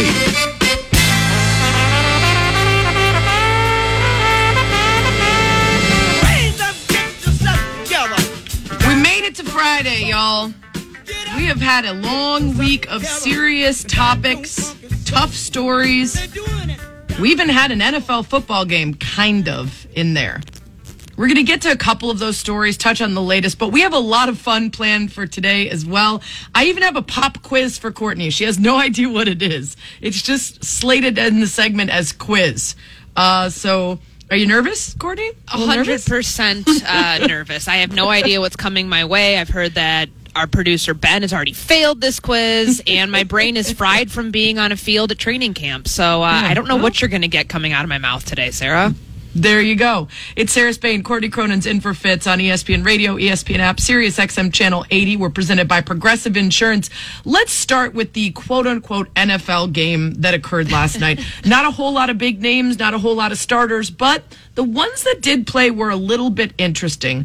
Namely, Josh Jacobs, running back for the Raiders, who got a handful of snaps, and his situation maybe is more interesting than first glance. We know that Bill Belichick, who McDaniels learned under, tends to use a sort of running back corps. Is he going to adopt that and use a bunch of different backfield guys i i with the Raiders as well? In that case, with the Raiders declining Jacob's fifth year option, is he battling for spots? Are they trying to get a look to see where he fits in? Are they just figuring out how much he can handle compared to someone like their, you know, rookie Zamir White, who, who got a lot of snaps and looked pretty good too? Like, Courtney, there might be something to why we saw Josh Jacobs in the first preseason game. Yeah, it's definitely an interesting approach. I mean, he had touches on seven touches on 11 snaps. This is not typically what you see with your starting running back. And considering how much production he's had the last, you know, three, or now he's going into his fourth season in the NFL and, and where he's at, um, statistically speaking, like that's that's crazy. I mean, he's fifth in rushing since 2019 with 3,087 yards, and we know that, as you mentioned, they declined to pick up his fifth year option, so he's headed towards unrestricted free agency next March. Now. What does this mean for the Raiders? I mean, you could just look at it as, hey, well, they wanted to get him a good look early on. They wanted to rotate all their guys. They had some weird rotations in there where they like put their starters in at kind of weird times, or at least some of their starters last night. Um, you know, rolling out uh, like they had four of their starting five offensive linemen. That was kind of strange. I didn't expect to Mhm. see that in this preseason game. In some preseason game, yes, but the Hall of Fame game had a rain delay. It's always a mess. It's not good football. Yeah. We're looking for like Very backup early. quarterback battles. So I was kind of surprised to see Josh McDaniels' approach to this in his first game as the Raiders head coach. I mentioned Zamir White, fourth round rookie for the Raiders, and he looked good. He had 52 yards on 11 carries, had a long of 14, was able to break tackles, was able to fight through. Now, it's the first game of the preseason. Who you're going up against matters, and, and how everybody else develops over the course of the preseason matters. But interesting to keep an eye on. We also kept an eye on another rookie in that game, number one overall pick, Travon Walker. And he played only two series, but he immediately made an impact, Courtney. He had um, a pressure in the very first play out there, ended up getting flagged for roughing the passer when he took down uh, Jarrett Stidham. But the very next possession, gets his hands on him, takes him down in a sack. And if you're the Jaguars, like you saw out of Walker exactly what you want to see in the first preseason game from your number one pick, which is that he looked really good out on the field with a whole bunch of other professional players and he still looked dominant. Yeah, I mean, it was limited action. And it's unfortunate. His first professional snap resulted in that roughing the passer penalty. And I really think that was a questionable call. It's, you know, it's preseason for the refs, too. We hear that a lot, even though that's kind of infuriating. But he looks the part, every bit of the part of being the number one overall pick. And I think that that's a really good thing for Jacksonville as they're trying to figure out, okay, what direction do they go in now? Year two under Trevor Lawrence, Doug Pederson's taking has taken over as the head coach down there. Defensively, where are they? Certainly looks like their first round pick is going to pa- uh, pan out to potentially, you know, be this year's Micah Parsons of what we thought Micah Parsons, uh, you know, what he panned out to be last year. Like I'm excited to see Josh Allen on one side of the defensive line for Jacksonville, and then Travon Walker on the other. And who knows? Maybe I'm not trying to overreact off of one preseason game, but it was impressive to see in such limited action how disruptive Travon Walker could be, and maybe he trends in that Micah Parsons route where he's starting to get you know pre- rookie uh, defensive player of the year sort of honors early on.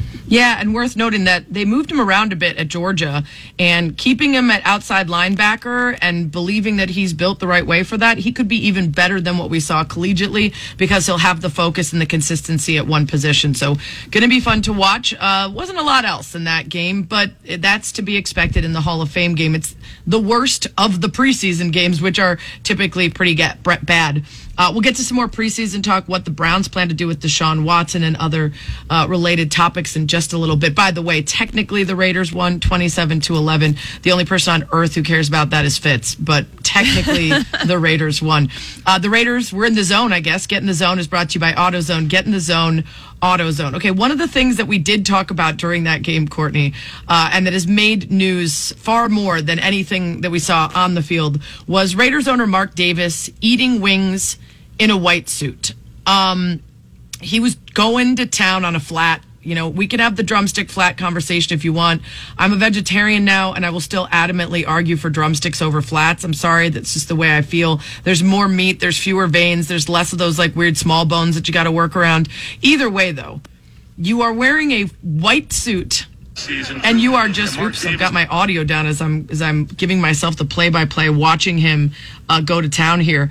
Uh, Courtney, that is a very risky move. I'm trying to think of a combination of food and and attire that is riskier than white uh, white suit and wings. I will give him this. He did take his suit jacket off. Yes. The, the photo that's circulating the internet has his jacket on the chair behind him, so at least he had the foresight to know that he might get a little messy eating the. Fl- that is a flat, is it not? Yeah, Mhm. that is. Um, yeah, that that might be kind of a dangerous. Uh, maybe he didn't have a Tide pen with him. Who knows? And couldn't send his dry cleaning out in Jackson in uh, Canton, but it's um it's not a great it's not a great food to eat i think when you're like not within the confines of your own home to do Mhm. that like at a game you've got people around you in the box that you're sitting in it's just messy like what do you do do you go like immediately wash your hands after that Yeah, like you got worried about touching anybody out. else it's Mhm. kind of gross Yeah, so a couple things about that. One, um, he's Mark Davis and he owns all of the things around him, so maybe he doesn't care. Um, two, yeah, I'm sure that there's an assistant nearby with a full bucket of wet wipes just waiting to help out. I, I wonder then as I was watching this, I was thinking to your point of him not being at home. If you have a disaster situation, do you have another white mock turtleneck, I believe is what he's wearing, to change into if something goes awry because that actually happened to me once uh, when i was in miami for around the horn. I had three shows. I had not around the horn uh, highly questionable. I had Le Batard in the morning on TV and radio. Then I had highly questionable. Then I had around the horn, and then I had radio. So three of the four were on camera. And in between three and four, I went out to get food and came back, and I spilled coffee all the way down the shirt I was wearing. So I needed to use the next day's shirt and then shop the next morning for the final day of shows. Have you ever had that?